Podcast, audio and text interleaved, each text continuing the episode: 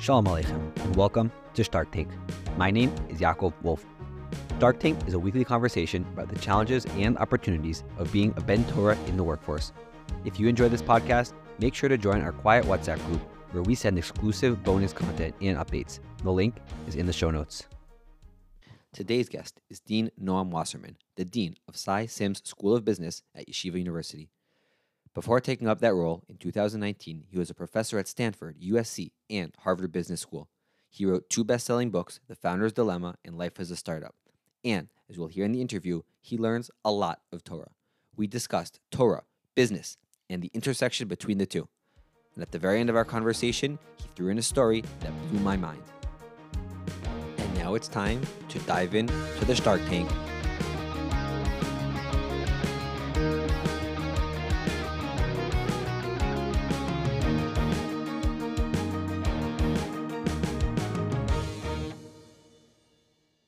Aleichem, Dean Noam Wasserman. Thank you so much for joining us today.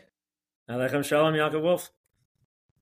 Before your current role as the Dean of Sy Syms, you were a teacher at Harvard Business School. And we're not going to go into discussion as to what we think of that institution today, but it's certainly a prestigious business school. And now you run a different prestigious business school. Could you explain the main differences between Sy Syms and Harvard Business School or the broader business education world? Sure, absolutely. It's um big, important differences between the two of them.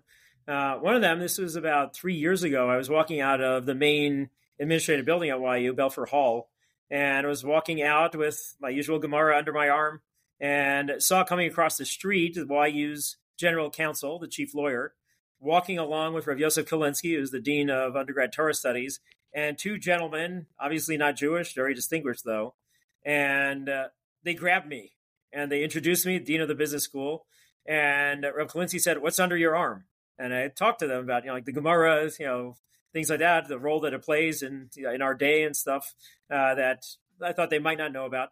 Turns out, I, mean, I think I confirmed this afterwards. Those are the two lawyers who were helping YU in its Supreme Court case, and they were trying to get their arms around what is YU. In some ways, they were asking that same question about is there anything unique about it compared to that? And when they asked, essentially what I said is it's like the excellence of HBS, but with values.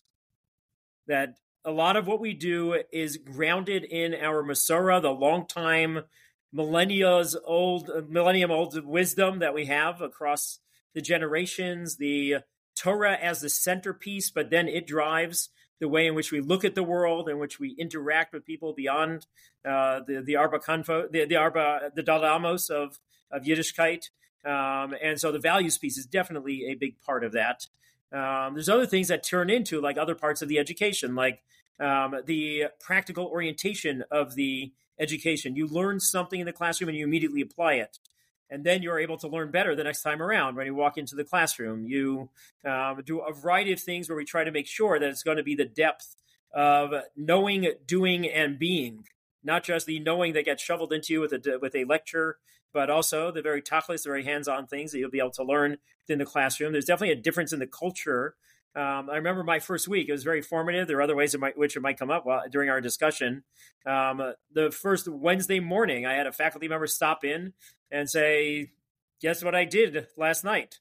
Turns out he had gone to a wedding of a student he had taught about four years before.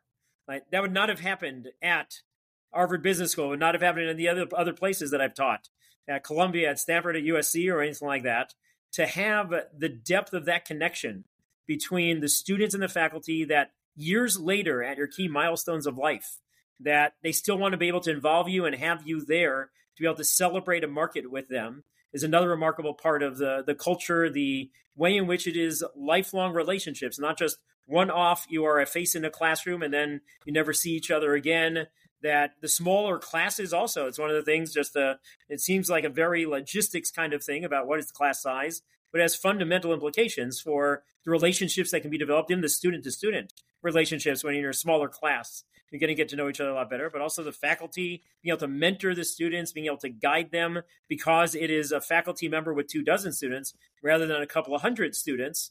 And so you can really have a lot of the deeper things that can happen that is very much rounding out the full person, the 24 hours of the student, not just the nine to five of the student, and really being able to prepare them for life. can you tell us about the mission of Sy Syms as you articulated it as the dean? Well, we coalesced it once I came on board as a dean, but the, the mission of Sy Syms is to develop Torah grounded professionals who excel in the workplace and in the community. And one of the key things about that mission is it drives just about everything.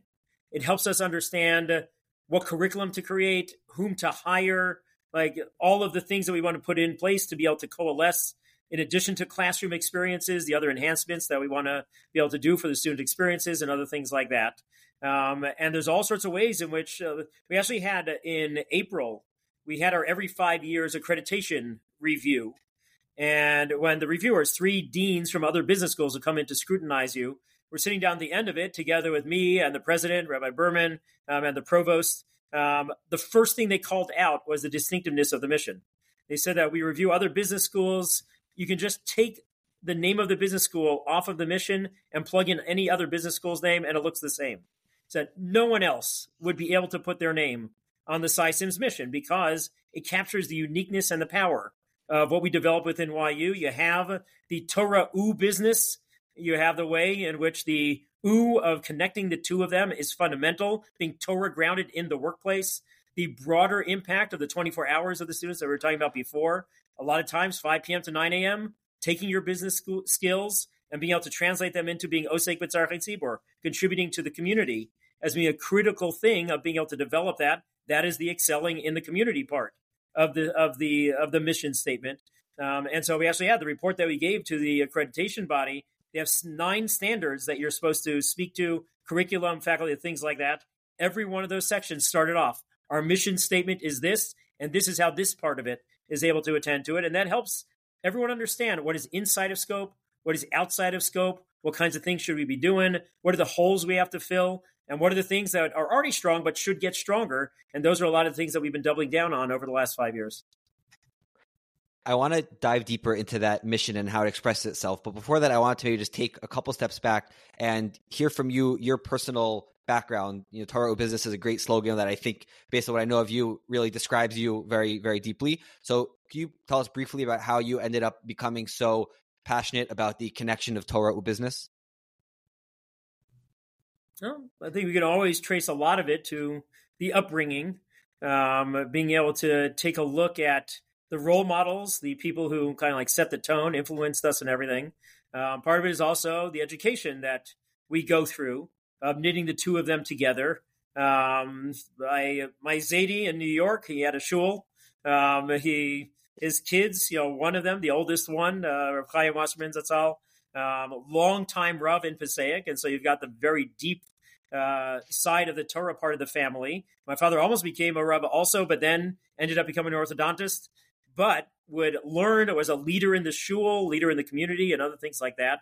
And my mother also was a key player when it came to Osek B'tzar Tzibor and the Achnasas Orchim that we learned and things like that. And so that's where we're seeing that a key part of what we have to build is being able to bridge worlds, Torah, business, Torah, medicine. You know, my wife, a doctor, you know, very much also that kind of a role model of Torah medicine, um, and the same kind of thing that we try to raise within our kids of uh, for instance, my oldest is the only one who didn't go to YU. All my other kids have gone to YU, but the oldest went to Beis Yaakov and then went to MIT. And so being able to have that bridging of the worlds, taking the best of the two, and now she's knitting them together to be able to be raising her family and being able to uh, have the same kind of impact of stressing that we have to be able to be the unique that brings together the ooh.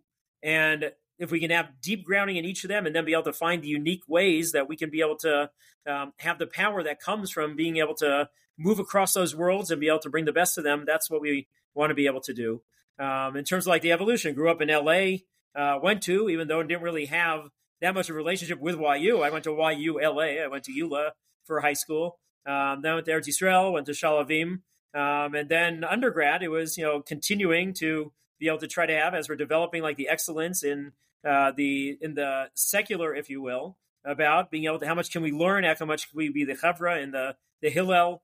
Um, started life as an engineer and came into college as an engineer, but then added on the business part of it. And again, it's bridging even within the, if you will, the the the mada part of it. Um, doing both business and engineering is bringing those together in a different type of ooh. And then if we can be able to have our Yiddishkeit be able to inform it, a variety of the other things that has definitely given me a different lens on it. I'll just give you one example. So after working for five years, going back for my MBA, and then uh, had some people, a couple of professors, and convinced me to stick around at Harvard and get my PhD after I got my MBA there. Um, then studied for now it's going on 25 years the early decisions that founders make that get them in trouble. And when I would be, I developed a course at Harvard that we called the Founders Dilemmas course. When the first day that we would be teaching about founding teams, I would be bringing into it Ezer Kenegdo. Because that was a lens that I got on founding team relationships that shaped how I look at them and thought that we'd be able to benefit from being able to discuss founding teams through that kind of a lens. So I'd be saying they're in the Harvard classroom. Does anyone know who the founding team of the world was? Does anyone know what is the two word relationship that the Bible describes as what they should be having there? We got into Ezer Kenegdo and about the tug and pull. Uh, we didn't explicitly get into Rashi versus the Netziv and the machlokas that they have about what it means. Um, I'm very much a Netziv type when it comes to that about the Kenegdo, the pushback is the ultimate Ezer, that someone's helping you be able to see where you can do better and things like that. But bringing it into the classroom that first day. The last day of the semester, when we're talking about entrepreneurial failure and resilience, those students would be hearing about Rabbi Akiva as our case study. They would be hearing about Gamzula Tova. I would be having these non-Jewish students walking out of the class with Gamzula on their on their lips. I still get an update email on a regular basis from Dilip Rao, one of my students in Founders Dilemmas, who talks to me about the bumps in the road as he's founding and the ways in which he is finding ways to get stronger from the new uh, perspective that it gives him and other things along those lines. And so that's where we're trying to bridge the worlds, bring the uniqueness what do we learn in the Torah and the Masorah that then gives us some added insights that we can bring into uh, the other part of life? And so it's bringing all those together. That's been like the the upbringing and then the now seeing the power of it throughout the last few decades. And with regards to Talmud Torah, you are involved very deeply in Talmud Torah, in addition to bringing the Torah values outwards, but there's also the inwards Torah experience how do you view those muscles of being a ben Torah, learning Torah, while also being busy with either a business or a career and all the other things that life throws at us? No, I think this is one of the critical things that right now, uh, I mean, Eretz Yisrael giving a bunch of talks at yeshivas and seminaries and things like that about building your foundation for the next decades of life. And we talk about like the excellence in the content part of it, uh, how when you're studying finance or marketing and things like that, I've been able to raise the game in terms of the strength of the people and the courses who are developing that in the students. But we also talk about the intangibles. The intangibles are going to be the values they're going to be building, the integrity muscles and things like that, but also the habits and the other things that are going to be setting you up for life. Unfortunately, if you don't do it during college, then you are going to find it even tougher to build the kovea itim muscles, the how to be able to carve out key pieces of your day to be able to do davening and learning and other things like that. And so it's actually at YU that students are building those types of muscles. Um, some of the recurring questions that I get is how do people fit in everything? That's what the students who are here, who are hearing about all the things on campus and the dual curriculum and the clubs and other things like that. They're like, how do they have time to do that and learn and do everything else? And I said, this is how it is helping prepare you for those decades of life. You learn time management, you learn prioritization, you learn all of the things that go into what you're going to have to face out there. You're practicing it in the easier environment now. You're building those muscles and going to continue strengthening them throughout life. And that's one of the things that actually employers praise YU students about. Um, they say that when they hire students from other campuses, that at two in the afternoon, their tongues are dragging on the floor. They're exhausted because that was when class was ending for them. They said the YU students are looking at them. They're still going strong. YU students look back at them and say, I was just starting class at 2. I was going until after night Seder at 10 p.m. and then I was starting to do my homework.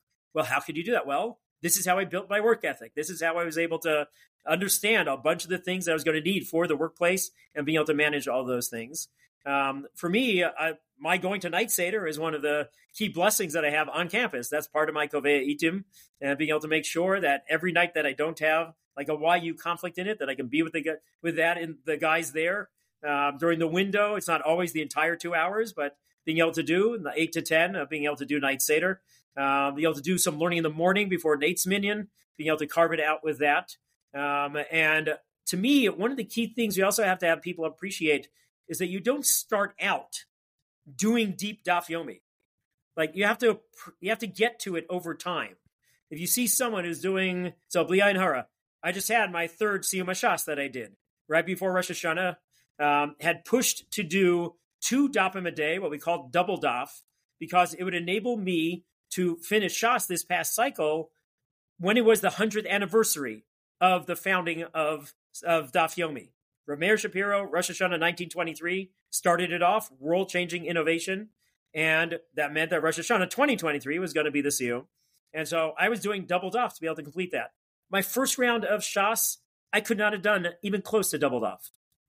You have to start doing it smaller, doing the regular pace, being able to do as much as you can. Then the next time around, and this was a very formative thing that Rabbi Fran talked about about three or so Siyum Shasas ago, about having to go Mechail Chayil each round. That you don't just do the same daf over again.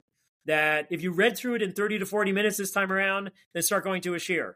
If you went to a shiur, then you know each time around you should go Mechail Chayil. And so over time, as I was going through each of the rounds, that's where you get deeper, you get stronger at being able to do it. But don't from the beginning swing for the fences at being able to do all of it, because that's going to be a much tougher hill to do if you haven't built the muscles on the way to it.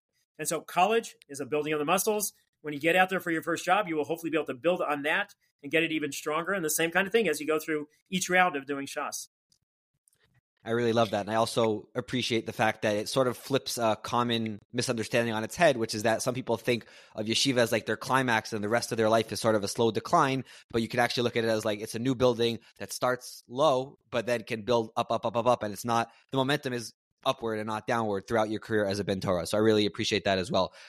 I love that take that you just had on it. Um, it reminds me of sometimes I get some of the students come by. I meet just about every day with some of the students.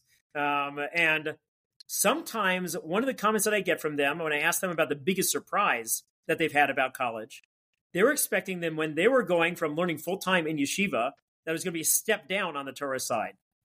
And the biggest surprise to them was was that they were able to step it up that they were able to have their Torah game upped at the same time as they were adding on the Sy Syms courses and things like that, and even the Sy Syms curriculum. There's a bunch of things in the OO that we bring to them uh, to be able to have them be able to see a lot of the new ways in which they're going to be able to bring their Torah into the workplace and deepening the Tachlis side of what they're learning and things like that. But to have them say that they got even deeper in their Yiddishkeit and in their learning by coming to college is a great example of that interim stage about going Mechail El that you were just highlighting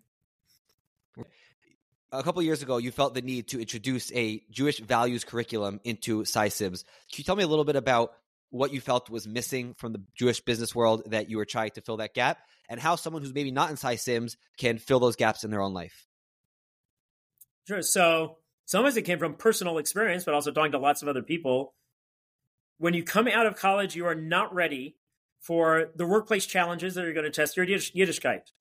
And the more that we can build those muscles also during undergrad, be able to understand a bunch of the things that we have to be prepared for and then prepare for them, the much better we're going to be able to be to be able to, to, to deal with them when they hit.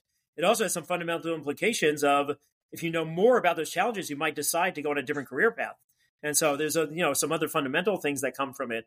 But overall, like my own experience is interviewing, having to deal with when do I tell them about Shabbos? When do I have them realize that they're not going to have me for 25 hours a week? Um, uh, do, how do I prepare for the mandatory orientation lunch that's going to be in a treif restaurant? Or the holiday parties, and should I be going to them? And if so, what gedarim should I be building around that? Uh, the classic ones of kippah in the workplace, shaking hands in the workplace, all those things. Those are things that typically, from Jews who went to college, are not ready for when they get into the workplace. And that is where there are going to be real tests of your values, real tests of you know your adherence to halacha and other things like that. The more that we can prepare you for that, the better. And so uh, that's one of the courses that we developed that we then deployed two and a half, three and a half years ago now, um, when we created the Jewish Values Curriculum and introduced it. Uh, we had an Eloi in the realm of practical workplace halacha, a guy named Ari Wasserman, who developed that course for us. And in it, you see the Marmakomos, So you're familiar with the halacha, the eshkafa, and all the other things that go into it. You see the role models, people who have faced this, and one of the solutions that they've found in it. You are able to both learn about those and also what we're deepening now about even being able to practice those difficult conversations, doing a role play with your boss about Shabbos, being ready for what they're going to throw back at you as the but if we have a really strict deadline midday Saturday, mean I can't even call on you on then. You know, other things like that that you're going to be able to be a lot better prepared for the unexpected when it comes to those types of things. Um, and then going down like each of the paths within that course on its own about this is the next challenge you're going to be facing. Here's the Maramakomas, here are the role models, here are the Tachlis practices that you have around that type of stuff. If you go back to the Sy Syms mission, it's core to the mission. It is where you are going to make sure you're being Torah grounded, that you're going to be able to excel during the other 24 6 in the workplace, but they're going to be able to make sure you can adhere to those values. And then other pieces of the Jewish values curriculum that we have um, there's a when we look at the mission statement again, back to it informing everything, excelling in the community. So Reb David Bashevkin developed a course for us called Jewish Public Policy that he teaches along with Reb Daniel Feldman that enables you to see how to be Osek B'Tzarchei Tzibor, among other things, take your business skills and translate it into communal thinking, contributing to the shuls, the schools, the tzedakah organizations by being able to have during your 5 p.m. to the 9 a.m. serving on their boards of directors, or being the executive director of those organizations and other things like that, where you're being a key bridge about being able to make sure that you're contributing not just to your household, not just to your company, but also to the rest of the community. And then several other things that we have within that curriculum to be able to prepare the other parts of it. Uh, one of our most recent, two of our most recent uh, professors that we added to the Jewish Values curriculum. One is a gentleman named Moish Bane. Moish was a senior partner at Ropes and Gray, a major law firm, and for the last six years, the head of the OU. And when he retired from each of them, he came on board as a Sy Syms professor. He teaches a course that Ari Wasserman developed, but then Moishe has created his own flavor of it called Designing Your Jewish Life. About being able to make, when it comes to decisions that are going to change, when you make that decision, it's going to change the trajectory of your life, key inflection point decisions, how to make it in an intentional way. So, about choice of career, choice of the community to live in, choice of even your spouse, about how to be intentional about being able to do those types of things. And one of our other ones who just joined last semester is a woman named Erica Brown, the head of the Jonathan Sacks Center at YU, who teaches when it's on the women's campus, women's leadership through both our Svarim and also through modern management uh, readings. Like you're able to see the bridge, Torah U business, and be able to see how it's going to shape you as a leader. And now on the men's campus, she's teaching a you know the non-gender specific, if you will, uh, version of it of being able to see a leadership course and being able to learn from among the best in the field about this. And typically, especially in the practical workplace halacha course, it is people who've worked in the real world and are have gotten rabbinic quals, and that's where they can be that bridge about being able to be the ooh and bringing it together for you to have you be prepared for it. And for those who don't have the blessing of studying in your school, what were the best resources that they could tap into to be able to improve themselves in these areas, specifically halacha and the big inflection points that really drive so much of what our life looks like. What what should they be doing? So two things come to mind. Um, one of them is do it carefully, but asay lacharav. You know, make sure that you have someone who, when you hit a shaila, they'll know how to be able to go to them. The do it carefully part is make sure that that person is the same type that we tap within the curriculum of being grounded both in you know rabbinic walls and the business world. Make sure they have a context for what goes on. Uh, when you say to them, "Can I go to this ho- holiday party that's not going to be serving alcohol?" That they can relate to what other kinds of things go on at corporate holiday parties. When you're talking to them about you know the other forks in the road that we've talked about, that they can relate to that, but they can bring strength in halacha and you know all the other things that go into that. And so a Hara would be the first of those a key part of it is also learning when to go to a Rav with a question. And so that's one of the other key things we do within the course. And so being able to tune into that, but brings up to the second one. So Ari Wasserman has written multiple Svarim in this realm. Making it work is the Bible, if you will, of being able to be prepared for these types of issues. It's the core of what he then leapt off uh, into into the course. Um, women in the workplace, he co-authored with his wife, who is a Sy Syms grad, who experienced it herself when she was working. Uh, Making It All Work is the book that they did in that realm for the women's side of it. So that's where you can be able to get a bit of the taste of it, not to the same depth, not with them in front of the classroom shaping you. Um, but that's where you can get. At least they pass through those. Okay. I want to transition a little bit to the business world and the way you see it. There's a conception out there that says that because of various factors, Jews are driven to very high income fields and high income professions at the expense of maybe devoting themselves in their careers to higher social capital, nonprofit work. What's your take on that? So, to me, I can give you a little bit of an insight that I got back when I was at Harvard and um, about how business has to be socially oriented and even the nonprofits have to be business oriented. And so at Harvard, they have a each year a business competition you know, where people are pitching um, uh, pitching their you know their startups, having a judge team that is uh, you know judging which are the best ones of them, getting feedback from them, and things like that. They would have two tracks. There was the classic business track, and then there was what they called the social enterprise track. And I remember I seeing one slide that they had put up with the names and brief descriptions of the five finalists from each of those tracks. And what I realized was if you just take off the label at the top of it about which track they were on, I really could not tell which they were in. The social enterprise ones knew that they had to be sustainable businesses. You know, that even if you're a nonprofit, you have to make sure that there's a business model that has enough cash coming in to be able to have you sustain pursuing your mission. And the business ones should always make sure that they're having some kind of social way that they are contributing to the world. And so, either way, you need the organizational skills.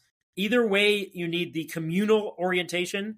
When you bring the two of those together, that's where you can make you know a lot of the key contributions, a lot of the impact, a lot of the magic happen in that realm. So I very much prefer. I can give it another example of it. I hadn't thought until, until now, but the ultimate ooh also.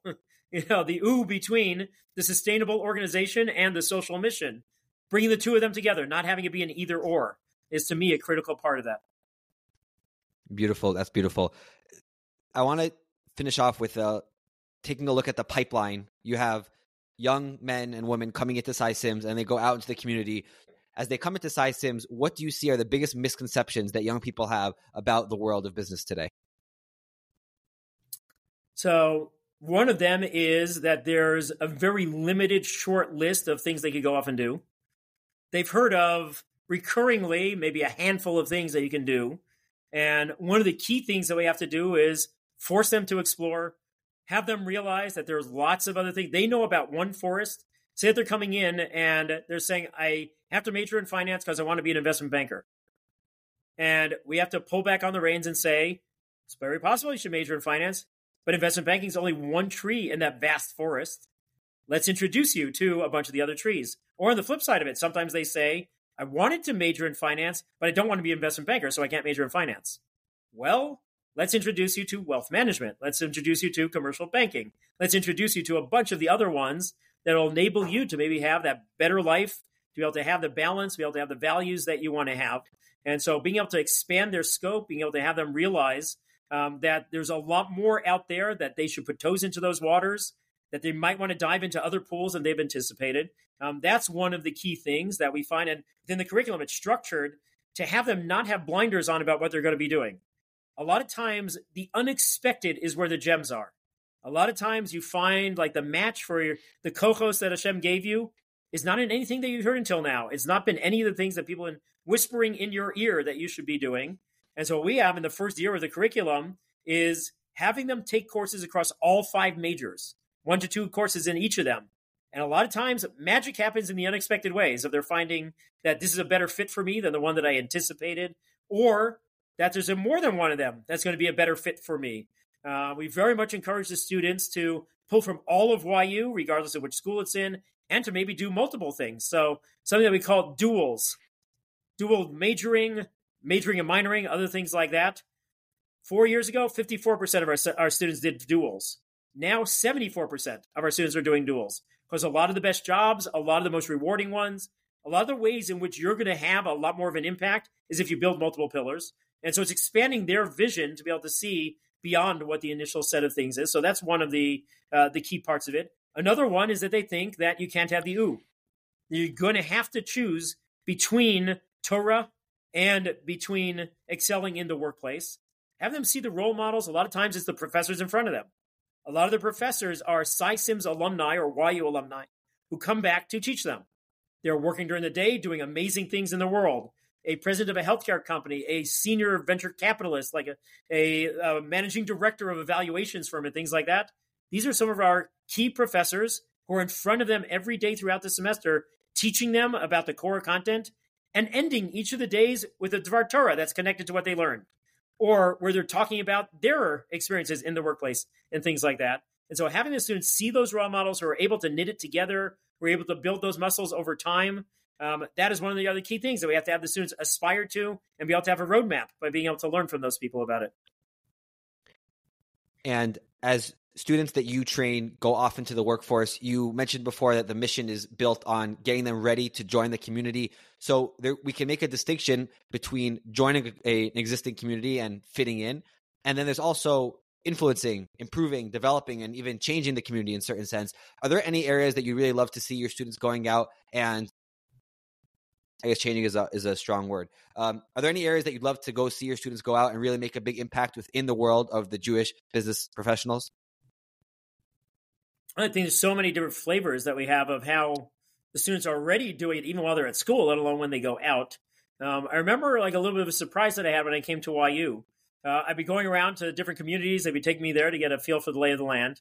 It did not surprise me that the Rav, who was the Rav of the shul or who was the the, the head of school or the, you know, things like that, that they had gone to YU. The surprise for me was that as I'm meeting the chairman of the board of directors of the shul of the school, or you know other people who are key members of the community, they were also from YU, from a lot of times from Sy Syms and things like that. I think already, and this is actually captured really nicely by the prior president of YU, Richard Joel. Uh, I think he was the one who coined this. is what I've heard it uh, attributed B'Shem Omro um, about YU is turning out the klei Kodesh, but it's also turning out the lay Kodesh. So the people are going to be able to bring those business skills into the community, even though they have a day job. They're the lay leaders who are going to be able to bring Kedusha to everything that they do. And that comes in so many flavors that it's hard to be able to boil it down and give you one little example of it. Um, last month, I went down to Tampa to an annual conference that the OU does of executive directors, dominantly of schools, day schools in the US. And I was stunned by how many of those key players in the day schools uh, from that executive uh, director position were Sy Syms alumni. Like just one after the other, of people coming by and outing themselves as having gone to Sy Syms and things like that. We got into what things do you tap, like so many ways in which they were having a unique impact that if you don't have the business training, you're not going to be able to be as pointed, not as ready to be able to do that and things like that. Being able to understand organizations, how to read budgets. Some of them had been accounting majors at Sy Syms now they were able to really excel at being able to fill in the holes of the Menahel who could not read the budget, think about the strategic marketing of their schools, think about the processes within it that they can put in place, and other things along those lines. And so those are just some of the flavors. There's so many different ways that I'm hoping that our students are going out, you know, as soon as they leave, immediately impacting in whatever of those flavors as a whole, wherever they are. For a final question, I wanted to broaden the lens a little bit. It can seem that it's so difficult just to worry about my own Dalet Amos, my job, my Dafyomi, my family, my shul. So it's hard to think broader, the broader Jewish community. But we are in a moment where we are sort of united by this fight against anti-Semitism, this fight against those who want to destroy the Jewish people. Do you have any parting thoughts about how we, despite being so busy and working so hard to just take care of our own smaller circles, how we can be connected to the broader Am Yisrael in this time? Um, I think one of the key things that we've learned since October 7th is about the critical role of unity and that each person has a role they can play even if they are thousands of miles away from Eretz Yisrael. And one of those, let's give you one example. I'll give you a couple of personal examples. Um, the big DC rally back in October, um, YU sent down the biggest contingent, I think, of anyone to there 44 buses 2,500 people going from New York down to there. I was Zoche of those 44 buses to be the bus captain of bus number 14. 14 is Yad. What we talked about on that bus was Yedid. What is Yedid? The beloved. Where does one of the things that we can see it coming from? Yad biyad. Walking hand in hand, two people coming together to be able to do things very powerfully. And it's only through the unity that they bring to it that it's going to be able to really become magic. And we talked about on that bus that all of us are Yad B'Yad, you know, going down to DC. And then we are going to join Klal Yisrael more broadly, the Yad B'Yad, walking with all the flavors of Yiddishkeit in unity to be able to support Eretz Yisrael.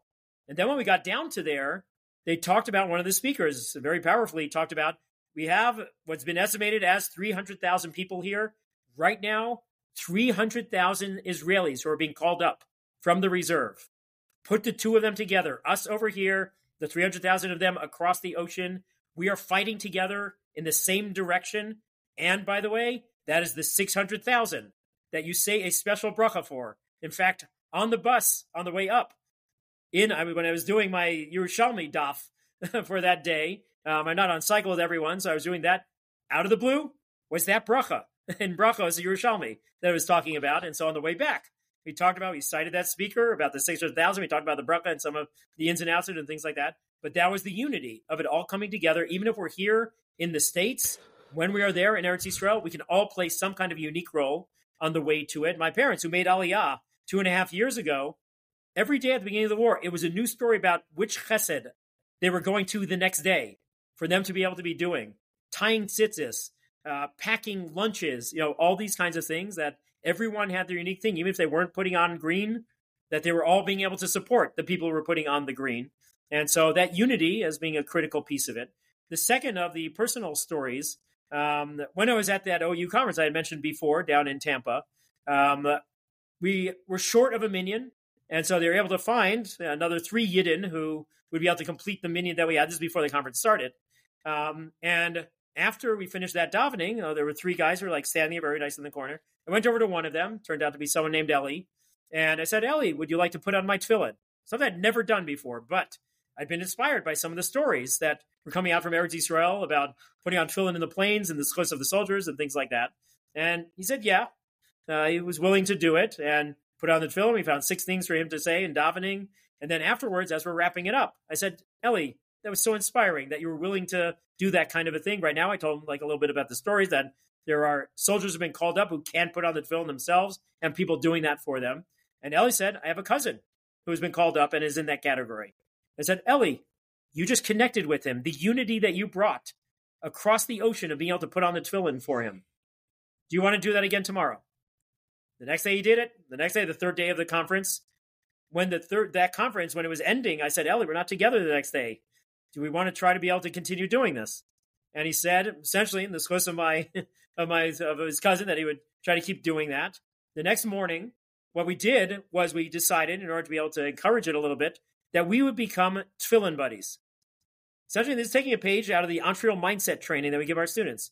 How you develop new habits and having an accountability buddy is a powerful way to be able to instill that. And so I said, Ellie, let's exchange pictures of us putting on our tefillin each day and see how many of these that we can keep going, see if we can be able to keep it up. So next morning, I was in Staten Island. Um, I was going to be giving a keynote at the TriBergs conference there in the Young Israel Staten Island. I took a picture of myself in my tefillin and texted it to Ellie, Boker Tov Ellie, and, you know, have a great day. An hour later, he texted me his picture of him in tefillin. Next morning, I'm back home in Boston, and uh, I'm in Chai Odom. I said, take a picture. Greetings, Ellie, from Chai Odom in Brighton, Massachusetts. And he says back an hour later, his picture. The next morning, I take my picture, and before I can send it to him, Ellie sends me his picture. And this is where he was continuing to connect, to be able to see the new ways in which he can be able to take on some new things in Yiddishkeit, do it in the schus of someone who is on the front lines and be able to connect with him across that. Across the first couple of weeks, he only missed a couple of days. Um, the end of that, we actually I created for him a little one pager that had all of his pictures that he had texted to me with a picture of a chayal in front of the Israeli flag, sent it to him to mark like his remarkable, you know, contributions that he had across the ocean and uh, you know, across Yiddishkeit to be able to contribute this. And I think he might have shared it with his cousin. And I suggested also sharing it with his parents and stuff like that. Give him chizuk. Now, two months later, Ellie is still in the routine. Ellie has built those muscles, and he's still bringing that back. We also I shared with him. Um, there's a weekly compilation of Divrei Torah that I've been doing for the last 26 years, and I said to him, Ellie, one of the other things that your cousin probably isn't able to do is learn on Shabbos. Let me send you the compilation of Divrei Torah and find one thing in it to maybe read over Shabbos and keep in mind. And so we've been able to broaden it, be able to have him do more of that stuff. Um, there was just a story that I heard in shul on Shabbos here in uh, in Yerushalayim uh, that uh, one of the longtime um, uh, subscribers to Net Torah, Norman Stark, um, he was telling me that he had shared it with a family that's not from, if I'm understanding the the, the story right. Um, and they had gone off the derech and like didn't really have any kesher to, to Yiddishkeit. He shared they had seen him reading in shul, I think it was, and they had asked him about it, and he shared it with them. And he had me add them to the distribution list. Um, and they each week on Shabbos, it's like the only kesher that they have. They will read a part of that that net Torah, the the, the compilation of the Divrei Torah. They are contributing to the community in possibly ways they don't even realize about being able to bring the Yiddishkeit into their lives in deeper ways than it would be otherwise. And so, all of us in our unique ways that we can find a way that we can do it consistently or a new one each day and things like that. That's where the cloud comes together and the power of being able to have everyone wherever they are in the world as Yidden being able to bolster the, the Medina and the Eretz Yisrael. That's one of the key things for us to find now. Wow, that is really a beautiful message. I also just parenthetically, I love the Chai Odom shout out because that was where I davened as a as a young boy. That's a really beautiful message, and thank you so much for joining us today. Yeah, it's my pleasure, Yaakov. Thank you so much. Hatzlacha Rabbah with everything that you're doing. Thank you.